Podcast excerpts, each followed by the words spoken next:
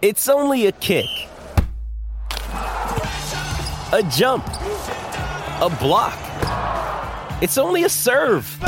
It's only a tackle, a run. It's only for the fans. After all, it's only pressure. You got this.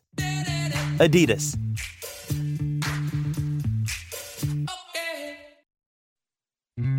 The voice of Husker Nation is on the air. This is Hail Varsity Radio. Insight, opinion, expertise, along with the biggest names talking Nebraska sports.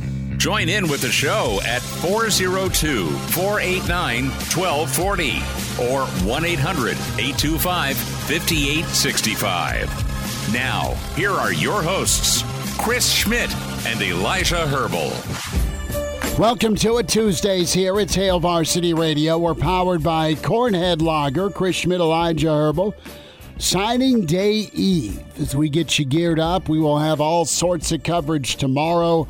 Reaction comments on the class from some of the greatest industry leaders, some proud parents on signing day, and and a whole lot more. So we invite you to spend time with us uh, throughout the week, but tomorrow for the Hail Varsity Signing Day special.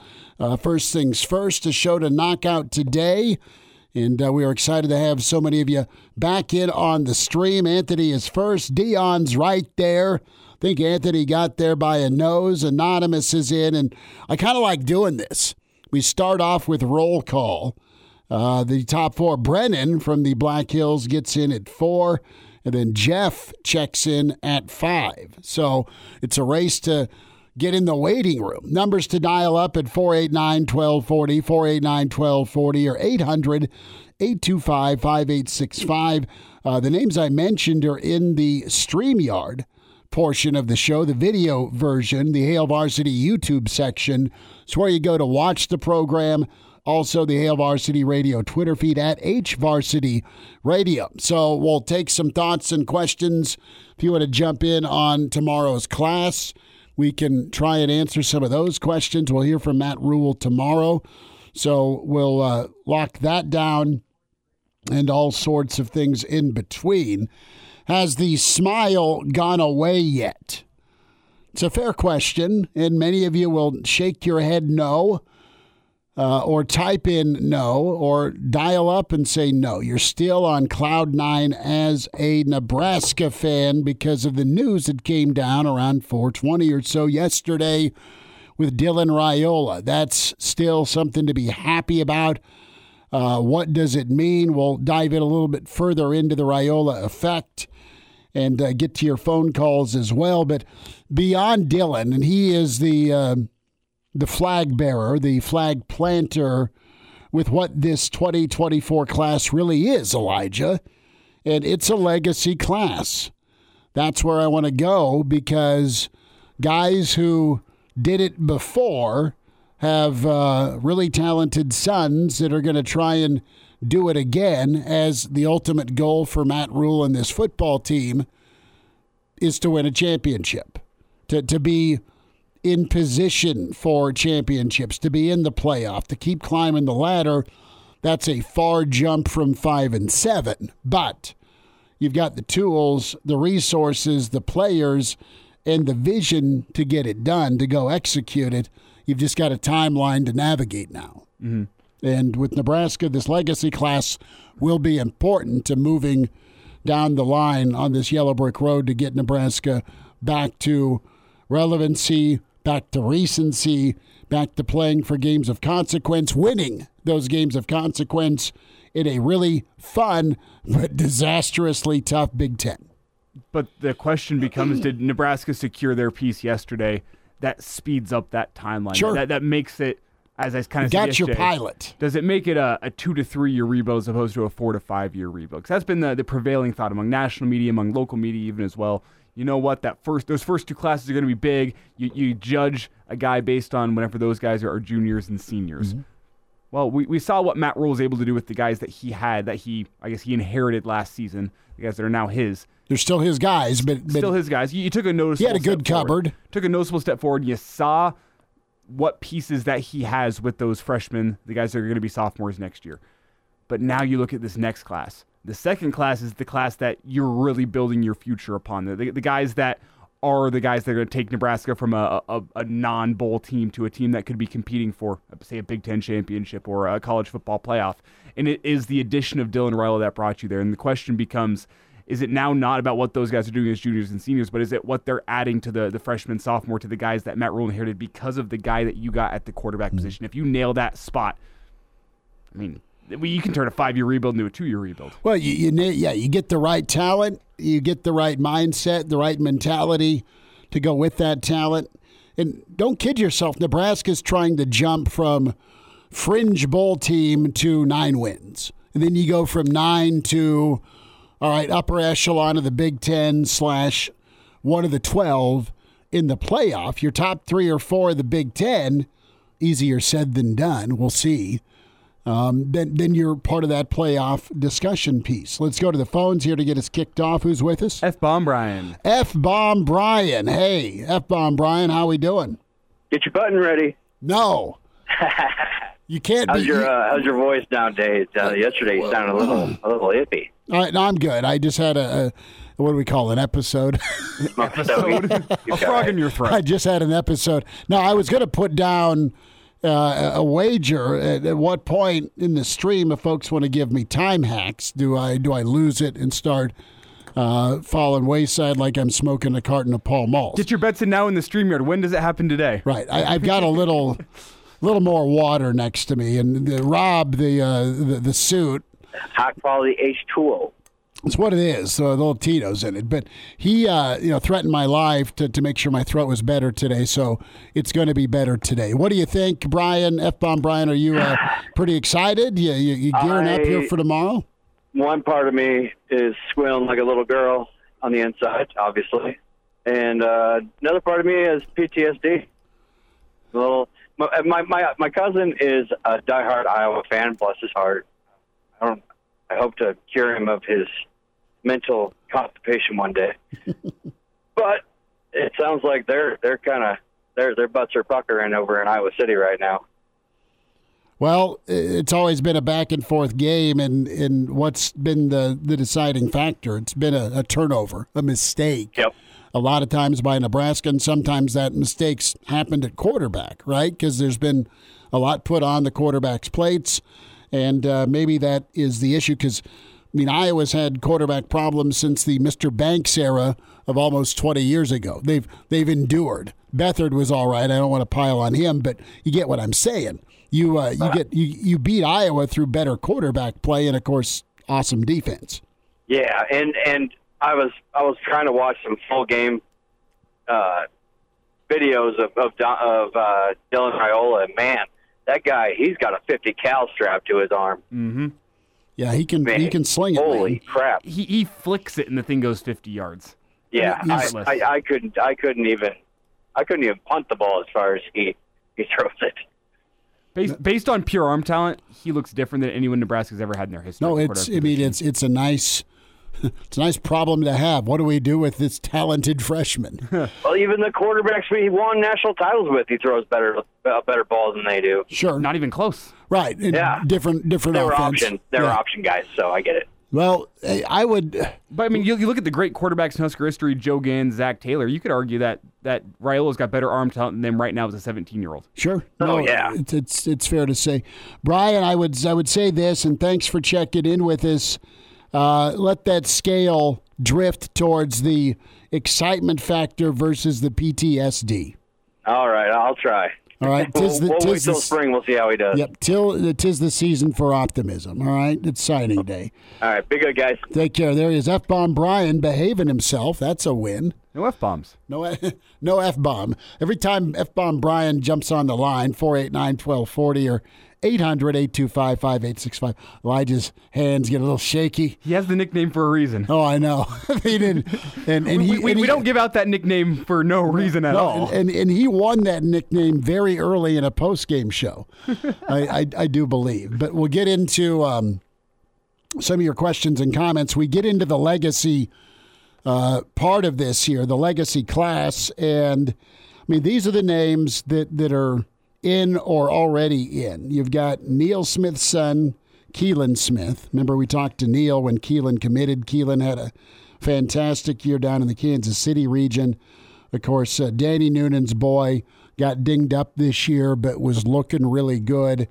Uh, and and Noonan and Neil were on that same defensive line. Danny went, I think, 18th overall. Neil went number two overall, and they played two years together with Coach McBride, along with Broderick Thomas. Have fun blocking that version of the black shirts. Of course, we have uh, Dom and Dylan. Dylan, we've spent a lot of time on, and he is that that linchpin here for this legacy class. You have Damon Benning and Caleb Benning. Caleb Benning's just a an absolute playmaker from West Side, both sides of the football, incredible. You have Kenny Clark, Quinn Clark, uh, his boy, and uh, Camden Koch, Sam Koch's son. And we know how good Sam was at Nebraska and with the Ravens. Sam, a friend of the show.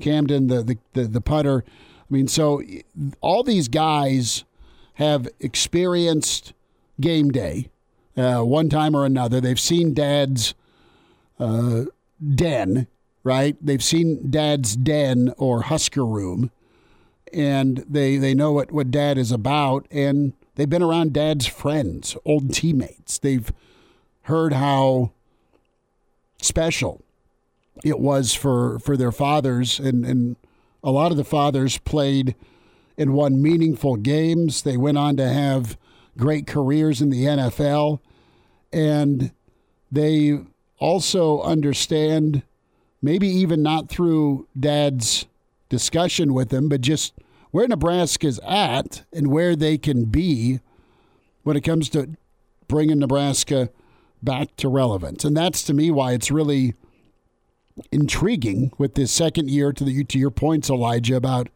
just how um, how important this second year is of, from a recruiting standpoint. But the the legacy part. I mean, you have guys in this class that that understand fully Nebraska.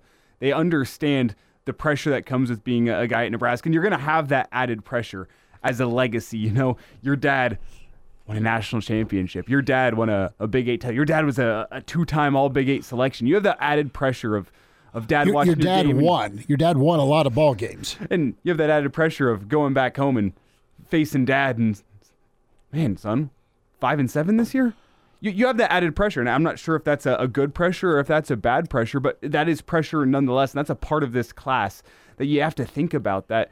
it's it's deeper than that in Nebraska, and it's different in Nebraska than other places. It's it's different than an Iowa legacy going off. And this is not a pile on Iowa segment, but the, these guys that are legacies, they're all standout players in their own right. Every single guy that we just mentioned as being a legacy is a standout guy, and, and it's different at Nebraska because of that history, because of that that just uh, uh, what is it? Tradition of winning. That's on the, the jerseys. Mm-hmm. The tradition of winning at Nebraska, and the fact that these guys' dads all experience that at the highest level as contributors, as playmakers. You're all gonna. They're all gonna have that pressure as a part of this class. And I'll be interested to, to see what that does to these guys as their college career progresses. Well, and and it's uh, you know pressure is a privilege. You hear coaches say that from time to time. The centerpiece of this revival that's what this is. You're trying to revive Nebraska on a national scale, on a national scene. You do that with some buzz, but that buzz has got to turn into uh, to wins on the field. And a guy like Dylan Raiola jumping all into this deep end of the pool willingly saying, "You know what, man? I want to I want to go get it back. I want to build it back." That that takes some guts. It, it's not easy to go wherever he could have gone. I mean, he could have gone to SC, he could have gone to Ohio State, he could have gone to uh, uh, Georgia. I mean, he could go to spots that are that are really tough spots that are already winning now. He has that talent level. I mean, you go as far as say he could go anywhere in the country. He could. Just he, about every school out there offering. He, he could have gone anywhere and and been a real, uh, real problem in that quarterback room with incumbents, without incumbents, okay? And he chose to come back where his dad roamed uh, the, uh, the, the hallways of Memorial Stadium and then uh, pile drived people on the, on the defensive line uh, with uh, his, his blocks at center. So it was a conscious choice you've got these other legacies making conscious choices, and the choice is this: is to be a part of that lift with Matt Rhule. Uh, when we come to uh, where Nebraska needs to go, how quickly it can happen, and the, the fact that the process that Rhule speaks about is going to be done the right way. It's going to be earned, but it's also you're going to get a chance to to get better. It's not all right. We got you, dude. Go do your thing. Hands off. No, there's going to be supervision, and I think you got to be excited about that part when you get the talent to, to mesh with the development. I know I said it yesterday, but it's it's so true, and it's such a truth in college football when you look at the winning programs right now that are winning at an elite level. They have insane talent. They have also developed talent, but they they hone that talent and they get some of the best of the best, or at least you get it rolling to do so. Uh, and man, you get talent in here, you get the talent right, and then you get the coach the, the talent coached up to go win. It's a really, really good thing for Nebraska. Well, you heard Matt Rhule say on one of those uh, the rewind episodes last year that scouts come in and say that, that you're the, the only school we've seen practice as hard as Georgia. Yeah. And I'm, I'm paraphrasing that quote. I didn't nail it 100%, and I apologize for that. But you're trending in the right direction in terms of getting the talent that Georgia gets. You're not even close right now. Don't get me wrong. You're not close to getting the same talent, but you're trending in that direction. If you can start getting some wins on the field, your practice harder than them. If you can make your development look like Georgia, you are going to be a problem, not just for the Big Ten, but the, the college football world as a whole. Well, you can bring in like talent. Uh, Brian checks in. So, if our excitement hasn't subsided, how many hours before we seek medical attention? Uh, I'm not a doctor. I might need to see one. Uh, Mitch Sherman's with us. Hail Varsity continues. Hey, it's Kaley Cuoco for Priceline. Ready to go to your happy place for a happy price? Well, why didn't you say so? Just download the Priceline app right now and save up to 60% on hotels. So, whether it's Cousin Kevin's Kazoo concert in Kansas City, go Kevin, or Becky's Bachelorette Bash in Bermuda, you never have to miss a trip ever again. So, download the Priceline app today. Your savings are waiting Go to your happy place for a happy price. Go to your happy price, Priceline. Another day is here, and you're ready for it. What to wear? Check. Breakfast, lunch, and dinner? Check. Planning for what's next and how to save for it? That's where Bank of America can help. For your financial to-dos, Bank of America has experts ready to help get you closer to your goals. Get started at one of our local financial centers or 24-7 in our mobile banking app. Find a location near you at bankofamerica.com slash talk to us. What would you like the power to do? Mobile banking requires downloading the app and is only available for select devices. Message and data rates may apply. Bank of America and a member FDIC. It's that time. Hey, Mitch. Mitchy, Mitchy, Mitchy, Mitchy. We're looking for you, pal. Mitch Sherman from The Athletic, talking Big Red. Unleash the fury, Mitch. Unleash the fury! On Hail Varsity Radio. Thanks for hanging out. at Hail Varsity Tuesday, signing day eve. Chris Schmidt, Elijah Herbel. We welcome in Mitch Sherman from The Athletic at Mitch Sherman on Twitter is where you follow him. And great coverage and reporting and insight as always with Mitch on Dylan Raiola, Nebraska, and uh, this uh, 2024 class to be. Mitch, you, you hang it in. Thanks for jumping on today. And ready for tomorrow and the well, it shouldn't be too crazy. Uh, we got the big announcement out of the way on Monday night, but always some drama on the national level, at least, and maybe at Nebraska this year on signing day. Well, and, and I want to go to that to that national level, Mitch, uh, with the athletic, and you uh, work. You have a lot of colleagues uh, on on the national level as well, and just your your I guess reaction what feedback have you gotten from them? What's what's kind of the buzz about Nebraska right now, nationally, uh, for, on the Raiola flip?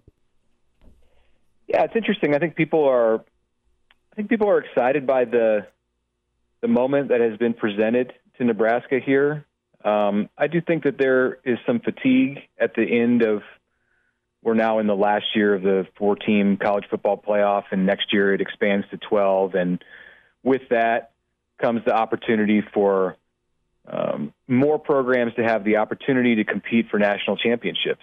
It's the simplest way to put it. And and there have been forces uh, at work in college football with the NIL and the transfer portal that allow for some of the schools that aren't at the very, very top to build their rosters and add talent in ways that we haven't seen in recent seasons. And this is another another example of that as as the sport goes into that into that 12 team era. Not to say that Nebraska is a contender next year for the 12 team college football playoff because it has Dylan Raiola, but you know there's there's hope on the horizon. I think for a lot of programs that didn't have hope in recent years, it's been you know Alabama, Georgia, Ohio State, you know Michigan has come in.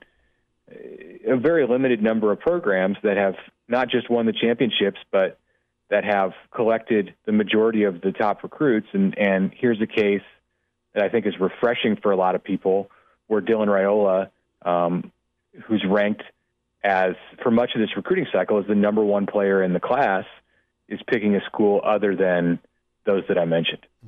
Mitch, I've seen a lot of, of, of, national writers out there say this is good for the game of college football. And I, I tend to agree, but what specifically about it do you think is good for the game of college football? Is it Nebraska being a power? Is it the redistribution of wealth among uh, the, the greater college football world? What do you think makes Dylan Raiola being a Husker good for college football? Well, at first, I think it's just a reason to watch.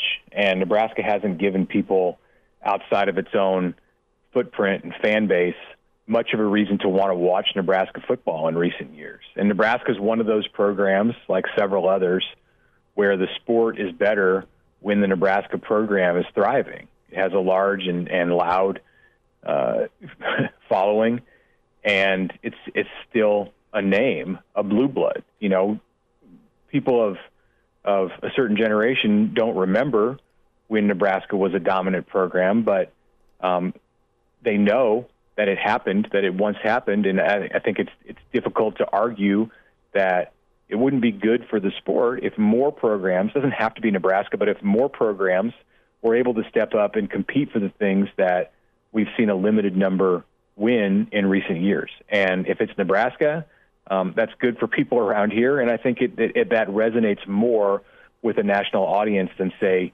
uh, you know, if Boise State does that or if TCU does that. Nothing against those programs, but they've, um, you know, they've come on the scene more lately and don't have the same kind of don't carry the same kind of weight um, that Nebraska or others in major conferences do, and, and certainly TCU is in a major conference, so maybe that's a, maybe that's a bad example. But um, I thought of the Horned Frogs because they played for the national championship last year. Mitch, let's spend a minute here on the the legacy aspect, and you got your centerpiece uh, of the, the, the legacy discussion uh, with with uh, Dylan and Dom. But what a what a loaded 2024 class of you know, Nebraska legacies that are coming to play ball where, where dad played ball. Yeah, it's a great. It's it's not just any five who are signing as the sons of of former Nebraska players. When you look at the group, um, you know the late Ken Clark was one of the more underappreciated running backs in Nebraska history. He ran for three thousand yards in the late '80s, and and his son Quinn, a wide receiver from Montana, uh, is coming along with Neil Smith's son, Keelan, will be a tight end or, or wide receiver, some kind of flex um, combo hybrid player. Of course, you have Caleb Benning, the son of, of Damon Benning, who's well known um, around here for his, his work on the Nebraska broadcast, but also as a as a running back on two national championship teams and the MVP of the '96 Orange Bowl. Um, Sam Koch was one of the great punters in Nebraska history. Still holds the record for single season punting average. Um, and his son out of Maryland is coming to to play the same position. The only one of these legacies signing tomorrow who play the same position that their dad uh, started at, and, and of course um, the the um, fifth and, and most recent to join as as a legacy. Um, we've talked plenty about him. It's Mitch Sherman with us here on Hail Varsity Radio, talking Nebraska's signing day. That's coming your way tomorrow. We'll have a signing day show from four to six tomorrow, and Mitch, these legacy guys, one of the things we talked about back in segment one is the pressure associated with your, your dad being a high level guy at Nebraska. And all of these guys, with no exceptions, their dads were high level football players in Nebraska, whether it be all eight, all Big Eight selections, all Big 12 selections, national champions, Big 12 champions, Big Eight champions. They all have uh, a history with the University of Nebraska. What do you make of that, that added pressure that that puts on their sons as they now enter their careers at Nebraska?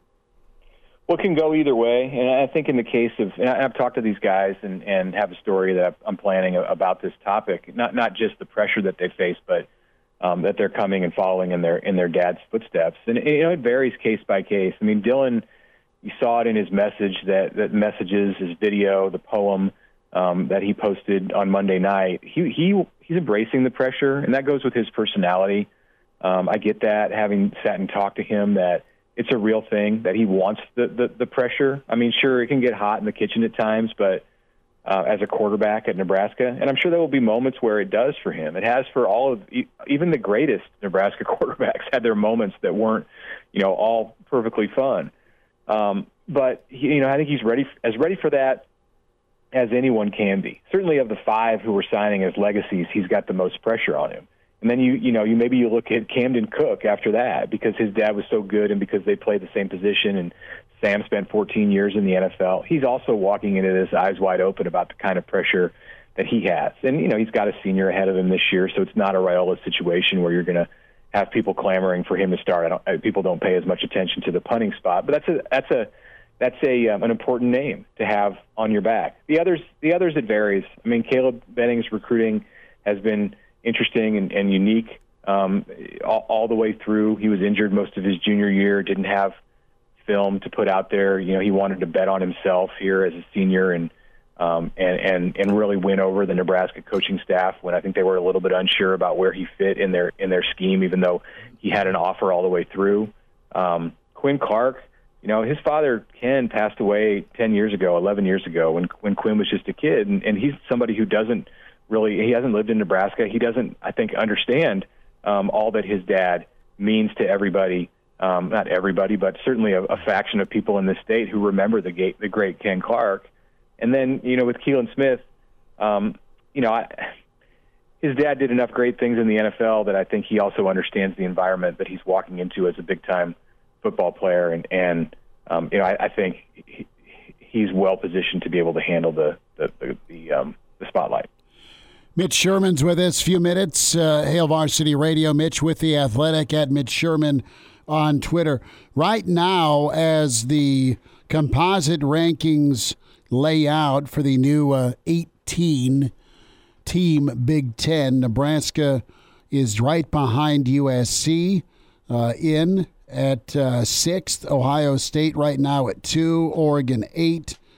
Penn State 13, Michigan 16, Nebraska 20, right in front of Wisconsin. What what what does this second class need to be for Matt Rhule? It needs to be a difference making kind of class, and I don't think it so much matters. I mean, if you're ranked number one, two, three in the recruiting rankings, um, it's clear that your class is stocked with four and five star players, and you've got guys like Raiola who are expected to come in and make an immediate difference. Once you get into that uh, maybe it's it's arbitrary wh- where you draw the line, but if you get into the eight range or the ten range, you know, it, it becomes more fuzzy um, in terms of like who's really got the better class. It's hard to say. Like if a team's ranked 16th in the recruiting rankings or 18th or 20th, how it's going to play out. It's basically a, a coin flip, and it comes down to how those players are um, are developed in the program, what the culture is like that they're walking into. You know, how how many of them are are given time um, who the players are around them. So there's a lot more that goes into their success than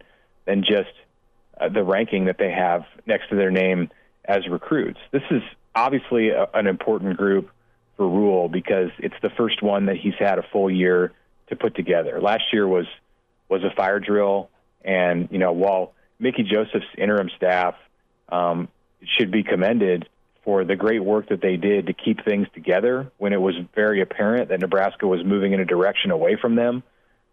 That, that it, it was hard for Rhule, even with that scenario, to pick up and build, you know, what would be considered a, you know, a, a landmark recruiting class. Usually, with coaches when they're hired in November or December, you know, the second class, the first full class is where you really get an idea of what they're made of as recruiters. And this one, it looks good. Um, it's always it's always better to check back a couple of years later, um, but certainly the the addition that they were able to make in this final week is going to be the the headline, and it's going to be you know the uh, go a long way toward determining what how this class is viewed um, when everything plays out.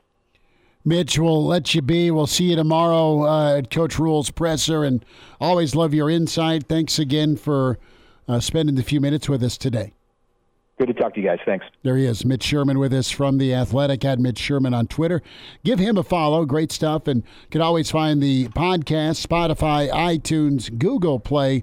Download us there. Can watch the show, the Hail Varsity YouTube channel, Hail Varsity Radio Twitter feed. We'll get to your comments in the stream. Can also dial up open phones here till 5 at 489 1240, 800 825 5865. The, uh, the impact this second year class needs to be. We'll dive into that a little more. Matt Vrzal coming up next hour.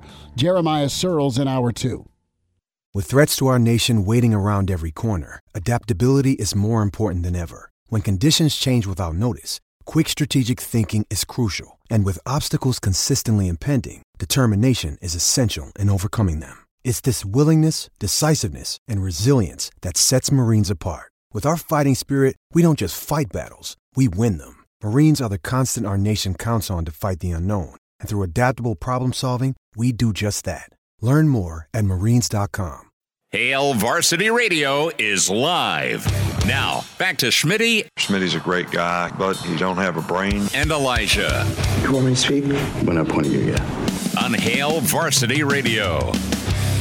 Plenty of emails to get to. We'll get to your stream comments on the Hail Varsity YouTube channel. Chris Schmidt, Elijah Herbel, open phones here till 5 at 489 1240, 489 1240, or 800 825 5865. Signing day special tomorrow. Plenty of special guests, plenty of proud papas with their sons heading off to Nebraska. We'll catch up with Mike Schaefer, recruiting analyst.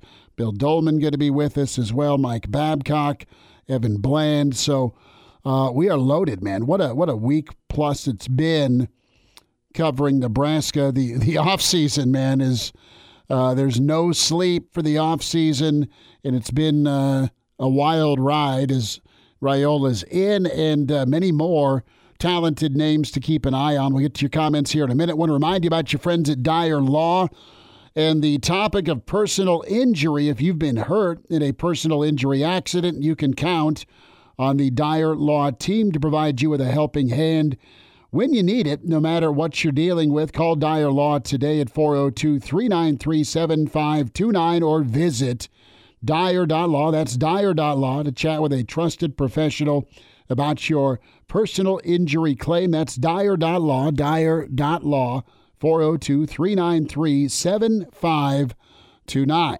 So we're talking legacy, we're talking impact to 2024. You've got a uh, just talented local quarterback in Danny Kaelin and what he was able to do with kind of keeping this class together, peer recruit, the Carter Nelsons and Grant Brixes of the world. Uh, Brian checks in here on the stream. His comment I think this 24 class will be instrumental in getting the Big Red in the right direction. They come from good stock, and winning is in their DNA. Couldn't have said it better myself. That's what you want traveling. That's what you want walking into the locker room and you want uh, some of those standards to be upheld. Not only just Nebraska getting back to relevancy, but Elijah, those family standards mm-hmm. are are important. You sit down at the uh, the old kitchen table with dad, and man, a lot of families, especially athletic families, are competitive. You want to you want to try and outdo pops. Well, it'd be pretty hard to do for some of them uh, when it comes to to, to bling and ring. And, and, one of the things that I think is important to note here whenever you talk about this class and how the, the coaching staff feels about them, because at the end of the day, that's what matters a hell of a lot more than what you think or what I think or what the fans think, is who has Nebraska truly been in on in the transfer portal outside of Kyle McCord? Which it sounds now like the, the coaching staff was the side of that equation that said thanks but no thanks. Right. We, we, we have a chance at Dylan Raiola. That is what I think is uh, is kind of telling about what the coaching staff thinks is you know what there's some holes in this team that they needed to fill. I think there's still an immediate hole at inside linebacker. You'll see what kind of guys they get in this class, but I think you still have one hole there. Um, maybe Uh, Is there a hole at running back or no? Maybe you have, I'm, I'm getting there. Maybe you have No, some no, guys that I'm- come I'm- up at I'm linebacker, asking. but maybe you have a, a hole at running back. You would like to have one more top end wide receiver, but at the end of the day, what is the Husker coaching staff using these scholarships for? Guys in the class of 2024, and they're trying to flip more still as as Tuesday wears into Wednesday. And will they be able to pull it off? We'll see. Time will tell. But I think that is very telling of what the coaching staff thinks of this class of 2024 in terms of its importance moving forward and the guys that they currently have in the classes. They're not saving these scholarships for transfer portal guys. They're they're trying to continue building this 2024 class and they're keeping these guys around as opposed to hitting the portals. We've seen from other schools across the country, Miami in particular. They're kind of weeding out some of the guys from their recruiting classes because they want to hit the portal hard. They're trying to fix, fix those holes immediately. That's not Matt Rhule's style, A, but B, I think he and the coaching staff feel very, very good about what they have in this class and what this class can be moving forward. You know what? The four year plan is more important than what Nebraska can be next year. I still think Nebraska can be very good next year, but they like what they have in this class and they like what this team can be four years from now once these guys are juniors and seniors. Year three, year four, right? And what kind of a ramp up season do you get year two with some of those key pieces?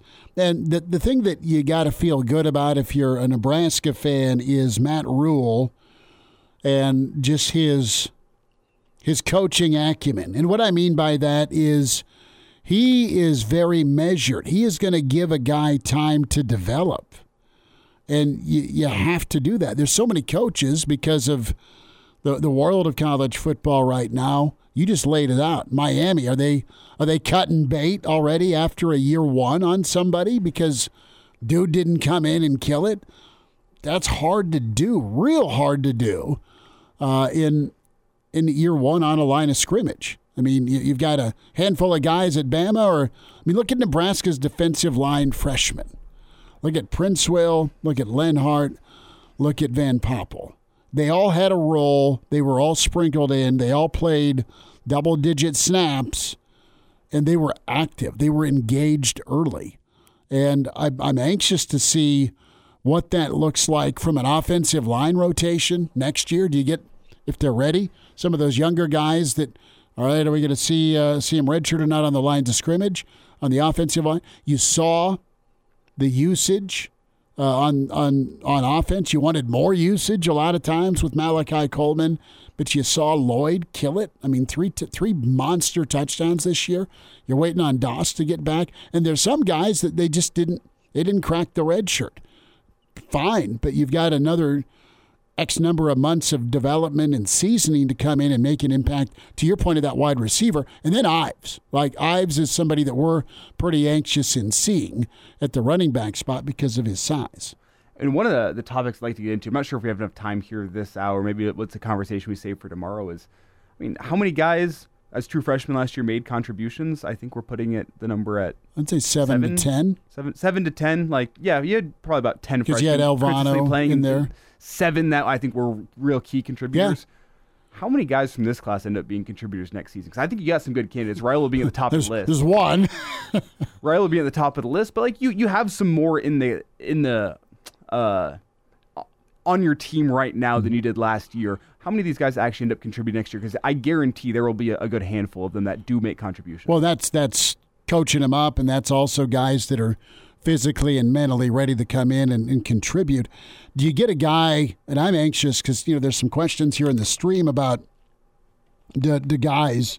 Is there any more flips out there? I mean, there's some more uh, hints out there on social media.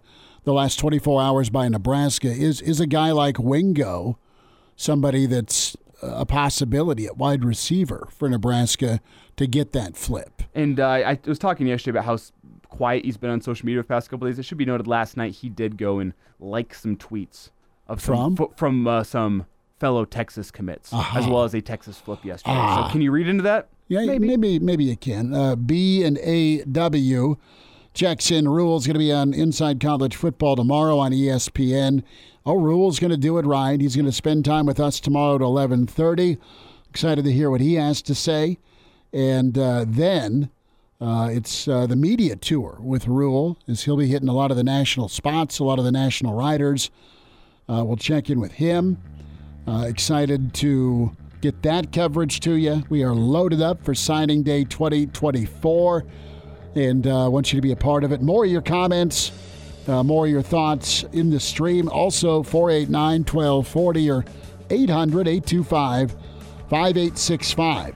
We'll wind down hour one. Matt Vrzal, former Husker, Jeremiah Sirles. Big old Sirles coming up hour two with Hail Varsity. And now. And now, back to Hail Varsity Radio. One final time this first hour, Hail Varsity. We're powered by Cornhead Lager, Chris Schmidt, Elijah Herbel. Podcast, always a way to find us Spotify, iTunes, Google Play for the audio version of the pod. Get the video version, Hail Varsity YouTube channel. And reminder to get buckled up. One of every three fatal crashes in Nebraska involves an impaired driver. Why take chances? If you drink or use other substances, don't drive. Impaired driving is deeply dangerous. And message from the NDOT Highway Safety Office. And uh, you have Brandon checking in, and he ain't wrong.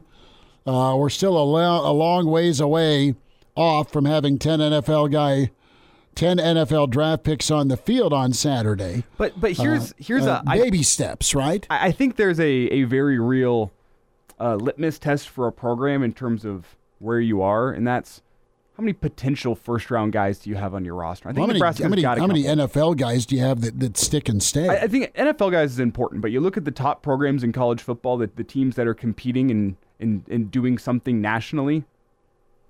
A lot of them have one to two first round picks on their roster. Yeah, you- you're- maybe not in the same class, but one to two first round picks they have there. You're having a guy go first round every year, every other year. You're having for sure second round, and you're having probably three to five guys go in that first day, those first three rounds. And I'm not willing to put Raiola there just yet. He's got, I mean, that's that's the expectation of a guy who's ranked top five in the country, number one quarterback. Is you know what, you have first round potential. I'm not willing to put him there. I'll, I'll wait to see him on the field. But I think Nebraska's got some other guys on the football field. Princewell is the first that comes to Mm-hmm. mind to me of being a guy that if he fills out and develops the way you expect a guy in a Matt Rhule program to develop, that could be a future. Well, you've got, you've guy. got two that are coming back in the Polar Bear and and uh, Ty Robinson. Yeah. Uh, Singleton's a guy that I think's a Sunday guy.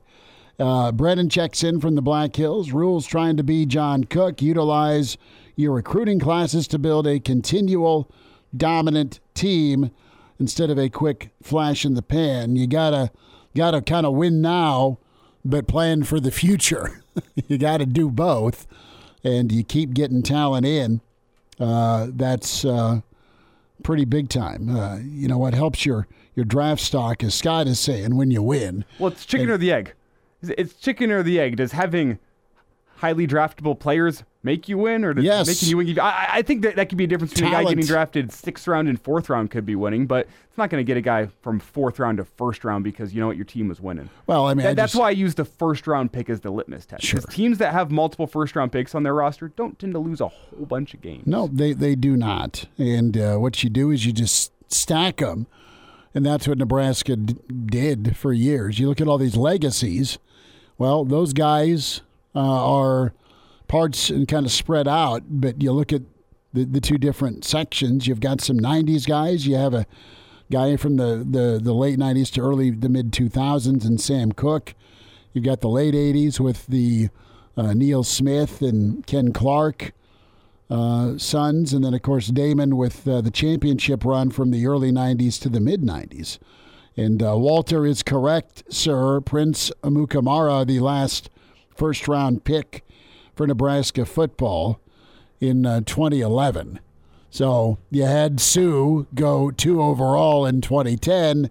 Prince went, I think, 18th to 20th, uh, somewhere in that range to the Giants in 2011.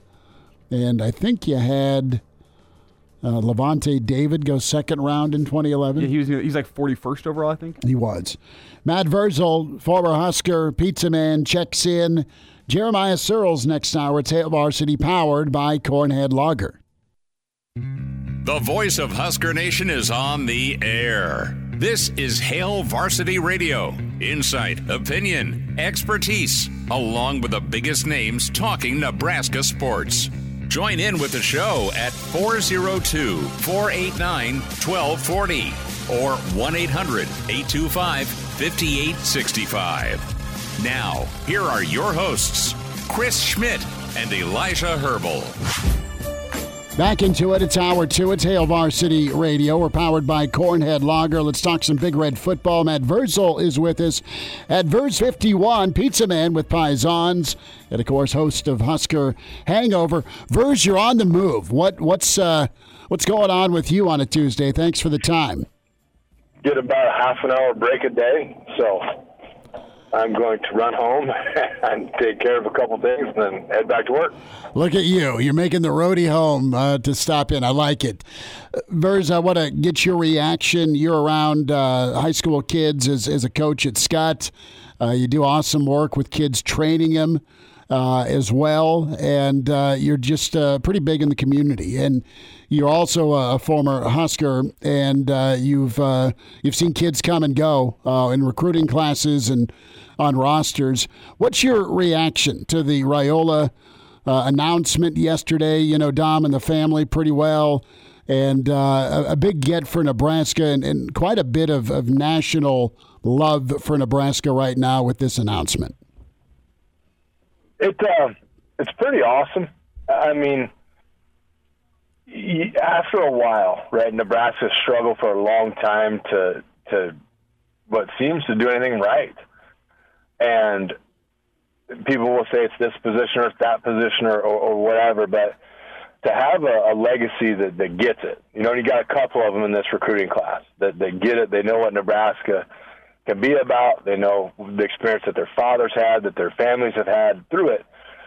It's a lot to say about the culture that they're building and, and the things like you're selling a vision right now. Like you're not selling a bowl game. You're not selling a CFB opportunity. You're you're selling hope and to have two kids that are legacy kids both want to be a part of it, that's that's a really cool thing. And, and tip of the cap to Coach Rhule and his staff for getting that across. And you know now everything amps up.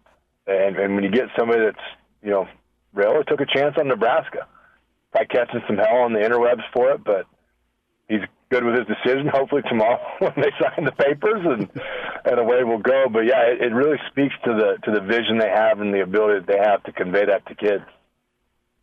Matt Vrzal's with us, and you are right about the, the legacy. I think five or six kids from former Huskers are a part of this 2024 class from Neil Smith to, to Sam Koch's son. Of course, uh, Caleb Benning, the, the standout at Westside, Damon's boy. And uh, you, you, mentioned Raiola and, of course, Kenny Clark's son. This is really cool. What's that mean to you as a former Husker? A lot of your former teammates are sending their kids uh, to uh, to go play ball at, uh, at your alma mater? It means they're old and you know and fertile, I guess. they're able to reproduce. Um, it just it, it means that there's a lot of, of respect and and admiration from father to son. That it's like, hey, we got to go back in and do this. You know, and I doubt that conversation has happened consciously. Mm-hmm. But the, the dads probably know, hey, my kid can help in this process. My kid can help get it back to what it once was, and that's that's a lot. You know, that they all had other opportunities to go other places, but you know they're going to take a gamble too. So they know what it's about. They know what it can be, and, and they're they're you know shipping their sons off to give her hell, see what happens. Matt, do you think that added pressure of, of going to Nebraska and, oh, my dad was a, a, national champ or my dad was a, a Big Eight champ, my dad was a Rose Bowl champ, is that added pressure on a kid a, a good thing or a bad thing in your opinion? Pressure, I don't think people have enough pressure in their life. I think people live too easy. Like there's, there's, there should be pressure in, in every phase of your life to do good. And we've, we've put too many crutches out there like, oh, I, I had to do this, and I got so anxious, and I was ang- and I didn't know what to do. Well, here's what you do: you deal with it, and you figure out how to fix it, and you figure out how to do it. Pressure, we we take too much pressure off of people. We need to put pressure on people. Pressure, as Damon famously says, pressure busts pipes or make diamonds. I mean, it's it's one of the two. It's okay if you go out and, and the pressure busts the pipe now you go back and fix the pipe and then assume that role of, of being under pressure again. I think it speaks a lot. My my great friends or the people that I value in my life are the ones I can know in a pressure situation. I can call them there to show up and, and do things. And that's that's something I there is no pressure, but I, I think we need to to accept that. So yeah, we should feel it. We should all feel it. We as a fan base should feel it. We as a board of regents should feel it. We as an athletic director should feel it. As a coach should feel it. Players, everybody. But that's a good thing. It's good to have pressure. At what point in your career did you, or maybe it was early in your football career, but just walk me through the the managing, handling, growing from pressure?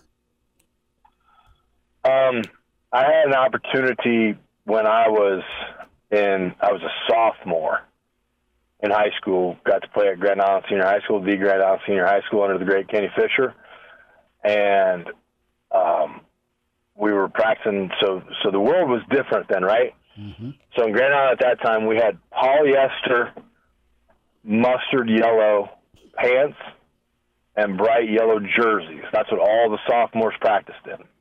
You didn't fit in or you didn't get to go pick your number. And we're at our own practice field, so we're practicing away, and Coach Fisher started to walk toward our field. And he came up, and we're all, you know, puckered butthole. We're nervous. We don't know what we've done wrong. And he looked, and my nickname at the time was Fat Kid. And he said, Hey, Fat Kid. I was like, Yes, sir. He said, You're practicing with us now. And so I got pulled up to the varsity to practice. And that was pressure mm-hmm. instantly because they all wanted to kill me. they all they all wanted a shot at me. They wanted to end me being up there at all. But I had to accept that challenge and, and go at it and deal with it and and I liked it. Because I said, Okay, I'm gonna prove to you guys I should be here. I'm gonna prove that, that I can hit you, that fat kid is gonna be okay. You can do what you want to do, but I'm gonna get up and I'm gonna go at it again. And then as it progressed on, then you earn their respect and their trust, and then that's kind of how that went. But yeah, pressure. That would be my first like real pressure-packed football moment, and it was I'll never forget it. Did they keep calling you fat kid, or did they start calling you sir? Eventually, no, nobody. It's, it's transitioned to Verz pretty quick. Uh, Coach Fisher was really the only one that called me fat kid.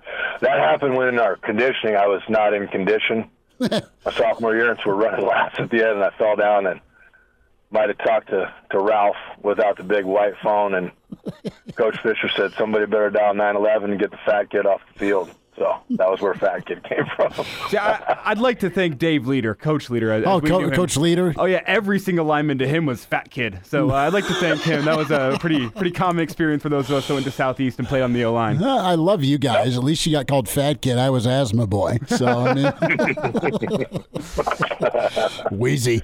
Uh, Matt Vrzal's with us. Hail Varsity Radio at Verz51 on Twitter.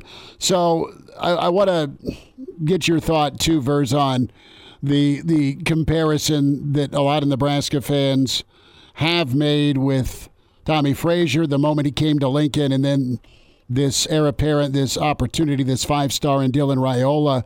Not fair for for Dylan, uh, but the talking points are out there about okay, is this is this a program changing get for Nebraska? Time will tell. What do you remember about your boy T. Frazier coming in? T. Fresh coming in was, pretty fun. Um, he uh, he uh, he's just Tommie, man. I mean, you, you the awesome part about a locker room, okay, is you have all these people from all over the country, and they jam you into this small, dank, stank, at the time North locker room, and we're all you know from successful programs, and we all think we're the dude. And you come in, and you're just like, "What are we doing here?"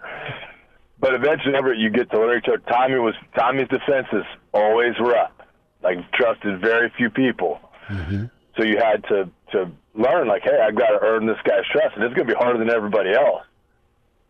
Um, talked real fast, was crazy, crazy athletic, and we knew he was on a different path than the rest of us. But he was just a once you got him, got the defenses down, he's still one of my great friends today. I still see him at Pisons, but you knew at the time he had, he had it, and and you knew he was different, and you knew things from leadership. He feared no one. You know, you had a bunch of monsters on defense. He would talk crazy to all of them. You had a bunch of big dudes in front of him that played offensive line. If they missed a block, he was he was two knuckle deep in it. I mean, he had no fear of anybody, and they respected that about him.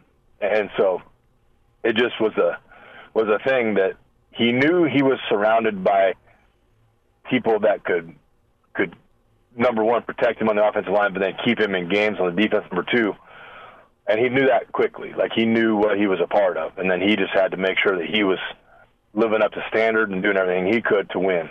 And and he accepted that, and it was it was cool. It was really cool to. When you get old, you like recognize it. When you're young, you're like, this dude is nuts. Like somebody is going to kill him. Like this is going to go terribly wrong.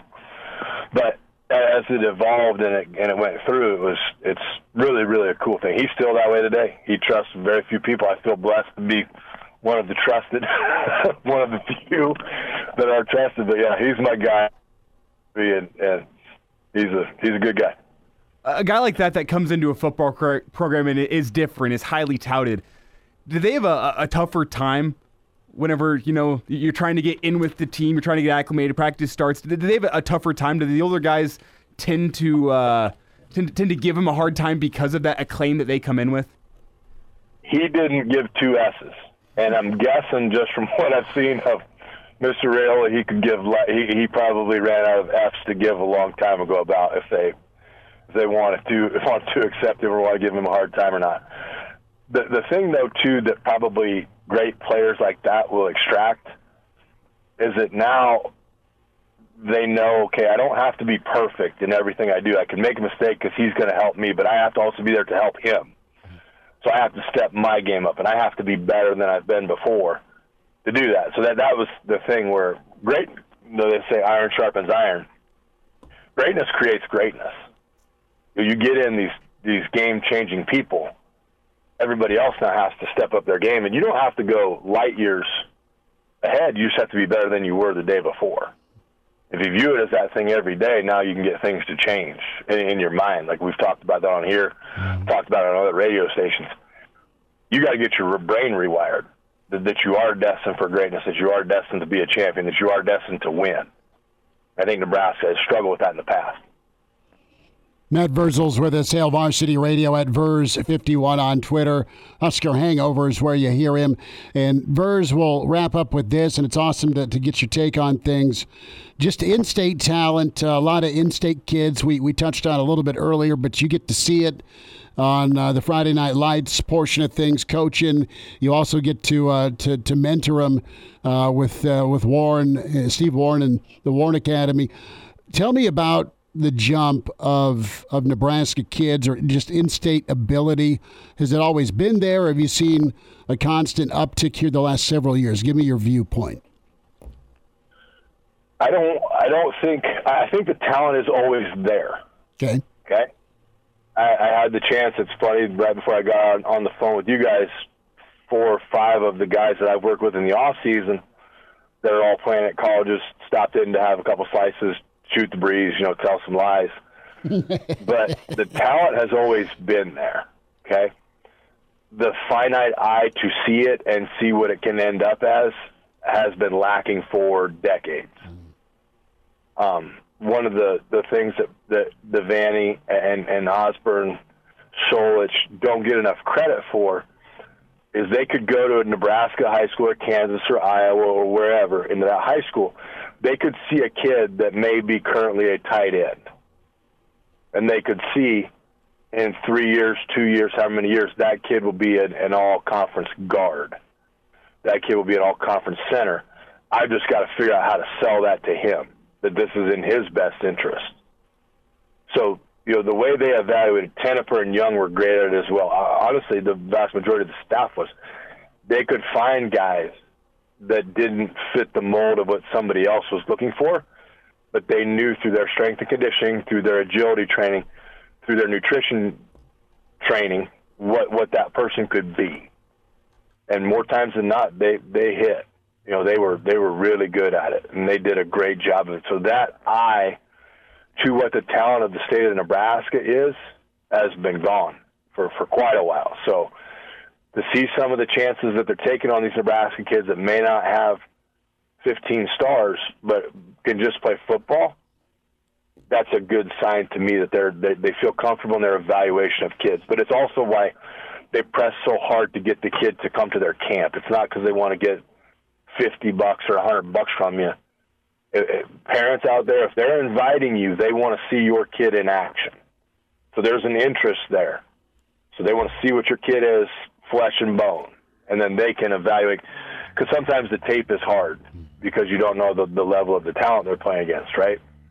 If I can get you to camp, much the way Osborne, Devaney, Solich did, if I can get you to camp, I can see with my own eyes. Now I have I'm better informed and I can make my my decision.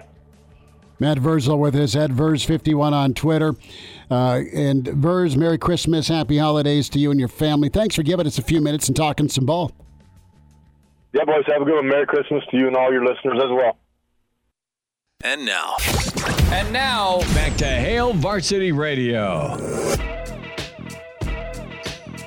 Back into it at Hail Varsity Radio, signing day eve. And remember talking to this man uh, on his uh, signing day when he picked Nebraska. Jeremiah Sirles with us at Sirles.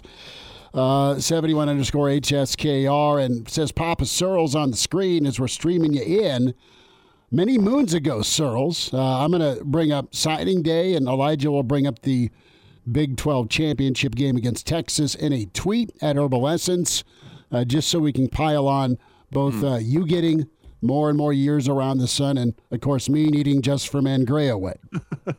Yeah, man, it's crazy to think about what seems like not that long ago, but it was over basically, I mean, over a decade ago of the signing day and the excitement that goes into that. And I mean, it wasn't quite the production that these kids have nowadays of like videos and some poem written about them and all these crazy things. Like I remember it was like I wore red. I signed my letter of intent in my school lobby in high school and then called a bunch of local affiliates in Nebraska and was really excited. But it's turned into such more of a spectacle. I mean, you've got guys committing on like Good Morning America and like the multiple hats out of the bag. And like, I get it. It's the time and age in which we live, which goes back to Elijah's thing of like, I'm old as dirt and maybe I'm just an old man up on my soapbox now. But it's just a really exciting day when you get to say, man, that's where I want to go spend my life. That's where I want to go become a man. That's where I want to go develop as a football player. And, you know, you go through the recruiting process, which is crazy up and down, but this is kind of a finality of it all. Well, it's funny how how much time has passed, how much things have changed, and yet here you are still. You, you, I'm sure you signed some papers this morning for uh, your work, and now Schmidt's giving you a phone call in the afternoon. Yeah. For everything that's changed, it's still the same. Full circle, man. Full circle. Ah, yes, different different papers, but now now you have the uh, the NIL factor, Sirles, and, and how big of a opportunity slash hurdle could that be? Because you can go to a spot for the dare I say the wrong reasons because there's more zeros. Hundred percent. Yeah, you can you can chase money in the NFL now, right? Or excuse me, in the NCAA. You can chase money. That never used to be a thing. It never used to be a let's go chase a bag, right? It was like let's go develop so I can go make money on this game finally. And yeah, you can get yourself in a in a sticky situation trying to chase the money, but the good news is you have the eject button known as the transfer portal if it doesn't work out. So you see guys that are flipping and you can you're always going to wonder why did they leave or why did they flip was it a football related thing or was it a money related thing but that is just the nature of what the ncaa is now it's the nature of what college football is now and you just hope that guys end up getting put with the right situations It's Jeremiah Sirles with us here on Hail Varsity Radio. And Sirles, regardless of the NIL, you still have to go perform on the field once you step mm-hmm. foot on campus. Now, I want to get your thoughts. You kind of talked about signing day. Take me through the difference between the excitement of signing day and then kind of that that splash of water in your face, the reality of playing college football. What was that first day like for you? Because Dylan, assuming he puts pen to paper tomorrow, just a couple weeks away from getting uh, his feet wet in the college football world and really getting that that welcome to reality moment of this is college football. Yeah, you know, it's a little different. And I've talked with some coaches around the league now. It's very different than when I entered in the league, right? Because during the recruiting por- process, you know, you're being courted, right? We love you. Oh, you're the best. Pats on the back. Oh, you're going to help us win so much. Blah, blah, blah. But like, then you get on campus and it's like, You sit there, freshman. I'll see you in two years. Right? Like that's kind of what it was like. Okay, I'm low man on the totem pole now, right? I got to earn my stripes. I got to come in here and, and compete with these grown men to prove that I am willing and worthy to be here. It's not as much like that anymore because of the transfer portal, and because of NIL. You kind of have to continue to recruit guys while they're in your building. And I have another podcast, the O line committee, where I kind of touched on this the idea of I feel that college football as a whole on the field is actually taking a step back in the product because of what I just mentioned. If you have to continue to recruit guys when they're in the room, and so it's a little bit of an eye-opening experience. It's always going to be a there's going to be a welcome to the NFL moment, a welcome to the NCAA moment. That just comes with the territory. But I do think it's slightly different, and now there's not really that sit back, earn your stripes, do your thing, because there are promises that are made monetarily um, in the world of college football now. Sirles, let's get your reaction to, to Raiola. Uh, you had uh, some high profile quarterbacks mm-hmm. uh, land in Lincoln. Tommy Armstrong was a, a, big get for Nebraska. Cody Green, a big get for Nebraska. Although he switched positions, T Magic turned out to be pretty big.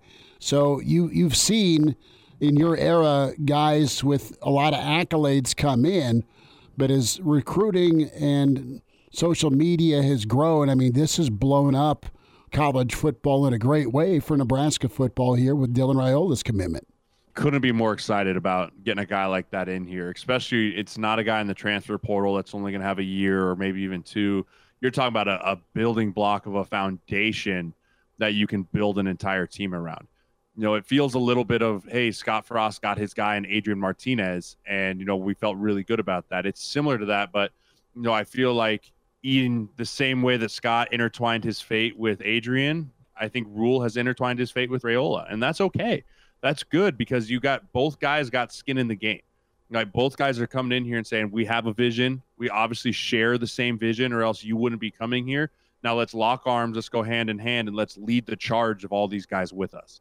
And if you can have a head coach and a quarterback and everyone else being able to rally behind those two positions, which are the natural leaders of every football team, the sky's the limit, right? But obviously, like you said, you got to come in, you got to perform, and we'll be dumb to think that there will be no bumps in the road. We'll be dumb to think that there will be no hurdles he has to overcome. That just comes with being a young player. But when you have young players like that, really, you're just excited for what the future can bring. So, based on what you've seen from Raiola, do you think that's your odds on favorite for next year? I know that's kind of, you talked about the changing world of college football. Similar to the NFL that we've seen, that's kind of a trend over the last decade. You get thrown into the fire early. It started happening in college football too, that you're making these NIL bucks. You're this highly touted recruit. We're going to throw you into the fire early. Do you see that happening with Nebraska in Ryland? Do you think, from what you've seen from him, he could be ready for that? It's hard for me to watch his high school tape, which I have, and compare it to anything that is college football, right? Mm-hmm. It's just, it's like, well, there's a man playing with a bunch of boys, which is how it should be when you're the number one recruit, right? When you're the guy, like you should make it look easy, and Raiola made it look easy, and so that gives you comp, that gives you a lot of like optimism coming into the spring ball. But at the end of the day, you look at what our quarterback room was last year, and it's hard for me to look at the Haarberg and Purdy and Sims and go, can he not step in and at least compete with those guys? Right? Can he not come in and say, hey, I'm maybe not as football IQ high as you because I haven't been in college as long, but physically, can I compete with you guys and we can get you caught up on the X's and O's? That's a very real thing. I think he has all the physical attributes. You give him a full uh, winter and a summer in conditioning, getting his body right and getting his meals right and getting him heavier and stronger. I think he absolutely has a, has every tool possible in his tool belt to come in and become a competitor for the starting job let's talk about Nebraska getting him ready. Uh, you mentioned the weights and the nutrition and the acclimation period, and you'll have a spring to get ready. But you know, UTEP, Colorado, the the first few games, and then the the back end of of next year's schedule. Nebraska's got something right now, uh, Sirles, and, and that's something that the the Clemson's and Alabamas and USC's and, and Ohio State's have always had. They've had that difference maker on paper. A lot of their, their difference makers have translated to on field. And tell me a little bit about your optimism level about Nebraska getting him ready uh, for that on field opportunity. Yeah, you know, at the moment, I have no reason to believe that they won't. Right? Like, there's nothing that this staff has shown me that they don't have every tool in in their tool belt to develop young players, right? Even Haarberg, as limited as he was as a thrower this year, I felt like Sat and those guys had him develop well, right? Like that doesn't mean he's going to automatically turn into CJ Stroud or Tim Tebow because right. the skill set might not just be there. But I felt like there was steps in his development as a player.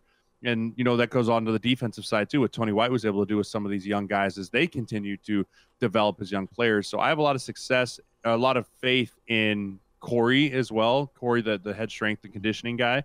I think he did a really nice job with a lot of these guys. So you couple that together with this is a proven moment for me with this staff of hey, can you develop a young player into becoming that difference maker? Because yes, everyone can have great tools, but they still need to be polished. And he's going to need to be polished. He's going to need to have some refinements of some technique issues or footwork or whatever it may be. And I want to see them not be afraid to push him and make him the best that he can be. When does that refinement come? Is that spring football time? I guess just yeah. as you look ahead to, to the future, We've had players before on the show discuss the importance of winter conditioning and how it almost gets swept under the rug by the media. Everyone's looking forward to spring, but the, mm-hmm. the winter might be the most important part of the year. What's your take on the next six months for Husker football?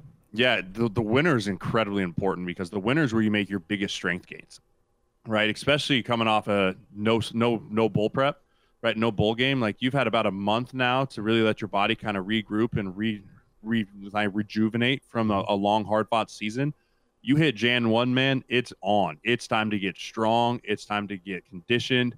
You know, it's time to move heavy weight and set a foundation for the rest of the year, right? There's a there's a, a lin, not a linear line. You know, there's a line that kind of climbs like this so that you want to start down here in January and you don't really want to hit your peak until about September, right? And but it all starts with January of like taking those big jumps in the weight room on the field with your speed and all those things. Then you translate all that work you did in the winter to spring ball, focus more on football. Then you kind of refine some tools there, and then you switch back to it to summer conditioning to go back to the strength and the speed, but getting yourself in elite shape. And then you put the combination of all that work together into training camp, and then you need to hit your peak and running into September. Sirles, uh, we've touched on a little bit earlier in the show about the Raiola effect. Does he bring other high level high school recruits, even some portal guys. Guys want to play with other high level talent. Was there a draw for you to Nebraska because of somebody that was here? Was it strictly the coach? Was it Barney? Was it closeness? I mean, tell me about what kind of drew you into Lincoln. Yeah, you know, a lot of it stemmed from in June before my senior season. I took an unofficial up here to Nebraska. Me and my dad drove up here and I sat in Bo Pelini's office for like an hour and a half, and he put his feet up on the table like he used to do, and just talked to me and my dad about how he was going to develop me as a man, as a leader, to become a father, to become a husband, and to be the best football player I could be in that order. And that meant a lot to me about the kind of guy that I wanted to go and give my next four to five years for. And I think you see Rhule is looking to be that guy too. Uh, but I will remember, I don't know if you guys remember the name Chris Williams. He was a big time linebacker out of Texas, huge recruit. He ended up having a ton of injuries. He blew his ACL and MCL in high school at the end, and then he never really got on the field in Nebraska. But I can remember when he committed, he called me. He was like, Jeremiah, Chris Williams, like he was the top recruit in our class. And he was like, let's go do this thing together. And I can remember telling Chris, like, I, I think I'm pretty much in too. He's like, that's all I wanted to hear. I'm not going to tell his soul, but like, I love that. And that meant a lot to me it did. It meant a lot. To, it's like, hey, we're going to develop something special here. And I, I loved Chris. I thought he was great. He just never could get back healthy on the field. But there is definitely something when you can start developing that brotherhood and that bond of before you even step foot in here of like, hey, we're coming in this thing together and we're all on the same page. That can go a long way for a class. And now, and now back to Hail Varsity Radio. Jeremiah Sirles with us here on Hail Varsity Radio. And Sirles, as we kind of start winding it down, what your takes on something Bill Dolman said to us last week, and, and that was with Raiola, the home factor. Uh, of, of Nebraska always felt like home to the Raiola family. And you're another guy in a, a long list of, of Huskers that moved from across the country to Lincoln. And, you know, it made Nebraska your home while, while you were here. What about Nebraska stood out to you and, and made it such a, a homey feel for you, a place that you wanted to settle down? Yeah, you know, it's the people. Nebraska and always and Husker Nation and just Nebraskans in general, they're just great people. And when you surround yourself, it's like your friend group. Like you are who you surround yourself with, is something my dad always told me. right? Like you will be judged by the people you surround yourself with. And I wanted to surround myself with like minded people, good people, manners, take the shirt off their back to help the person, push the person out of the ditch, do whatever. And you can't walk 10 steps in the state without finding someone like that. Mm. And that's where I want to raise my family. That's where I want my kids to be. And it's contagious right? It's contagious. I mean, my son is four and a half years old and loves the Huskers to death and asks me every single time we turn football on, are the Huskers playing? right? It, it, just becomes, it's ingrained in you because it's what we love, it's what we rally behind. And when you love something like this state does, you put everything you have into it. So the home factor definitely plays a part because when you're here and you're just around it all the time, it's just hard to ignore and it becomes something that you love. Sirles will get you out on some NFL, uh, some uh, heartbeat now with your Buffalo Bills. Mm. Big time win over Dallas. They're still trailing the Fins. But uh, Joshy and company, how do you like Buffalo's uh, finish here to maybe get I'm, in? I'm telling you, that's not a team you want to run into in January. That is not the Buffalo Bills right now. If they can figure it out like they have, and, you know, it's going to be weird to say if the, when the book is written on the 2023 NFL season like, hey, remember when that coach said that not so great thing about that really stuff that if you don't know what I'm talking about, yeah. Google it. Um, you know, like, and that turned this whole team around. But in a reality, it kind of did, right? Like, that was a turning point for them this week to Dallas coming off a huge win, beating the Eagles. Everyone's starting to say, are they the number two team in the NFL behind the San Francisco 49ers? And the Bills just went out there and just dismantled them. And if they find a way to sneak into the playoff, some some 11, 12 win football team is going to be going, crap, I got to play Buffalo. Like that's not fair. That's number one seed type talent level on that team. That's real. That is real with the way the seedings happen. Where, uh, great, here comes Buffalo or Cleveland, who's playing mm-hmm. good with Flacco, or you know Kansas City's fading. What what's your temperature on KC? Not great. It, it's not good. I mean, you can only do so much.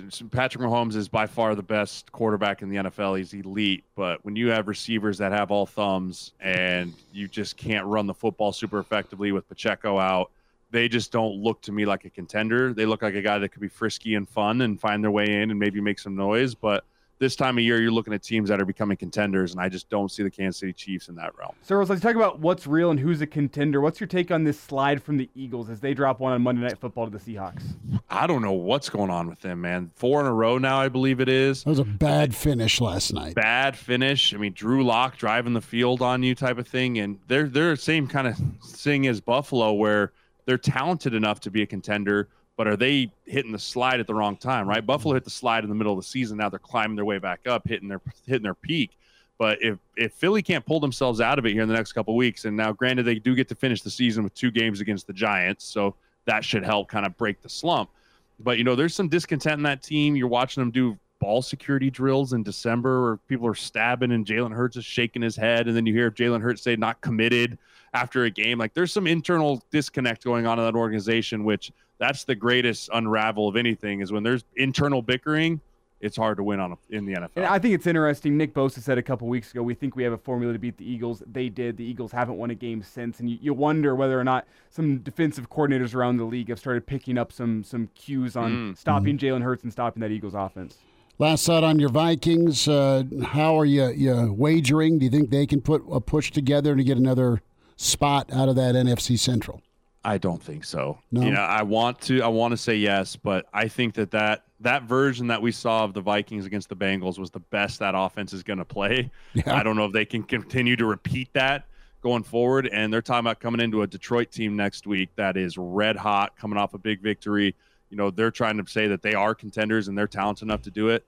I think that what KOC and what those that that crew up in Minnesota has done they have squeezed every drop out of that roster that they could have gotten with Kirk going down, young players stepping up, development of a young middle linebacker. It's an undrafted guy. An eight nine win season for them is them squeezing every drop, but they've got some really really good pieces built in the foundation for next year to come back and be really strong. Rolls really fast here. Last thought. Pick it now. Who do you think your Super Bowl favorite is as of December 19th? San Francisco 49ers. It's not even close. I that the so. only the only thing that the only thing that gets in that team's way is injuries. No, no love for the Ravens.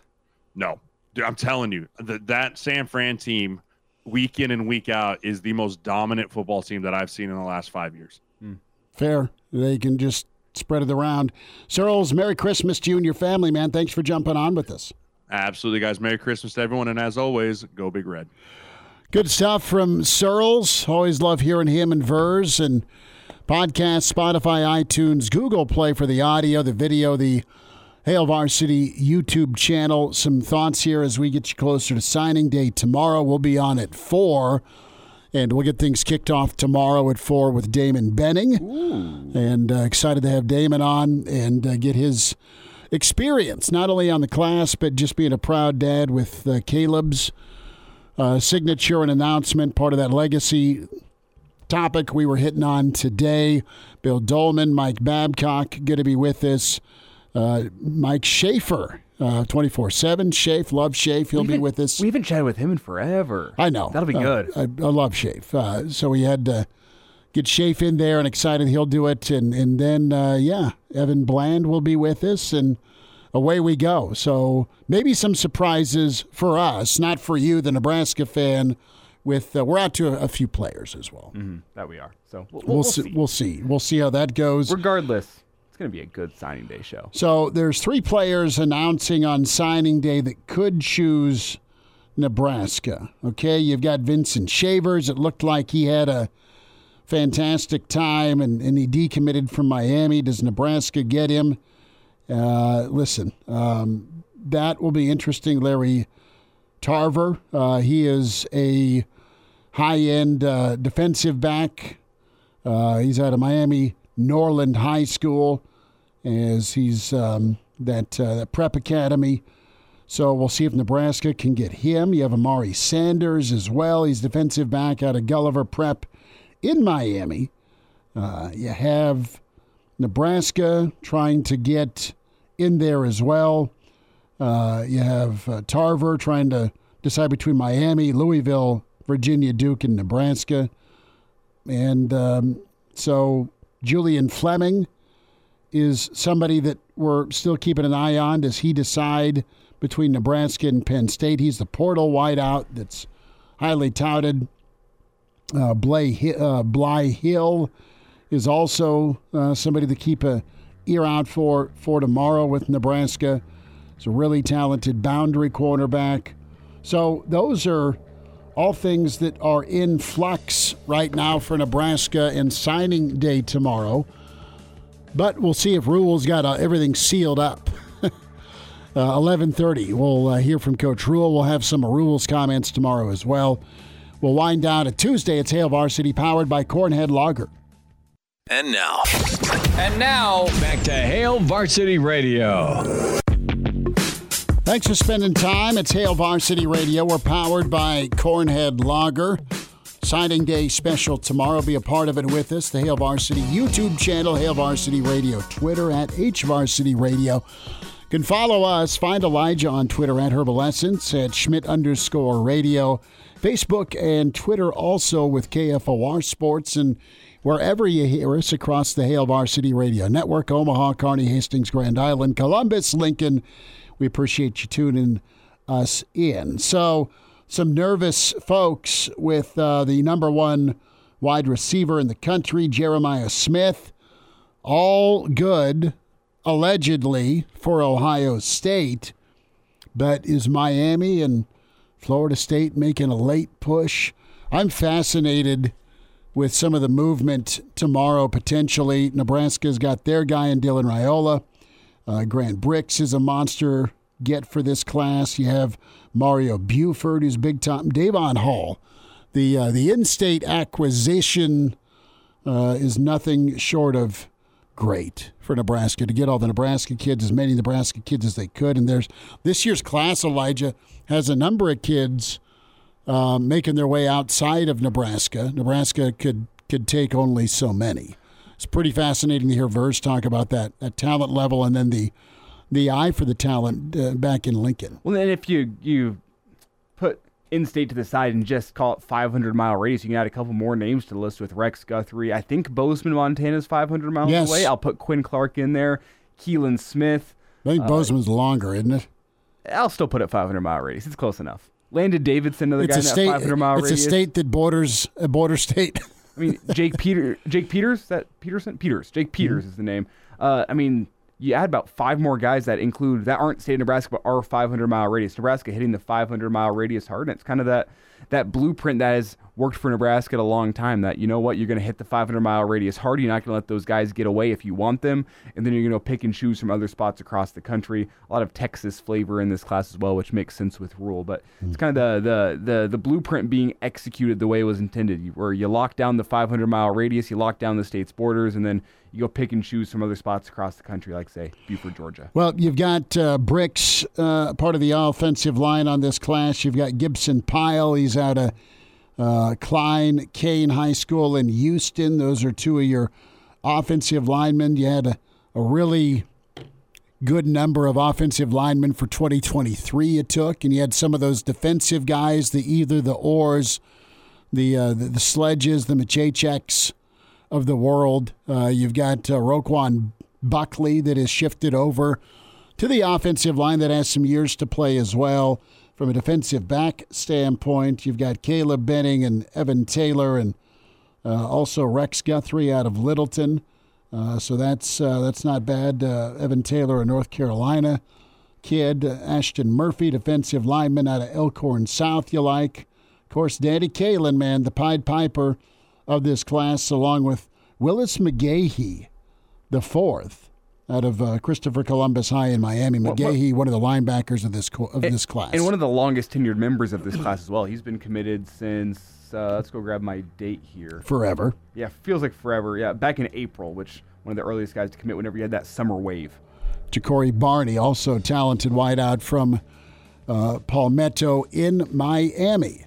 So get the podcast. Thanks for checking in. We'll be back with you tomorrow at 4.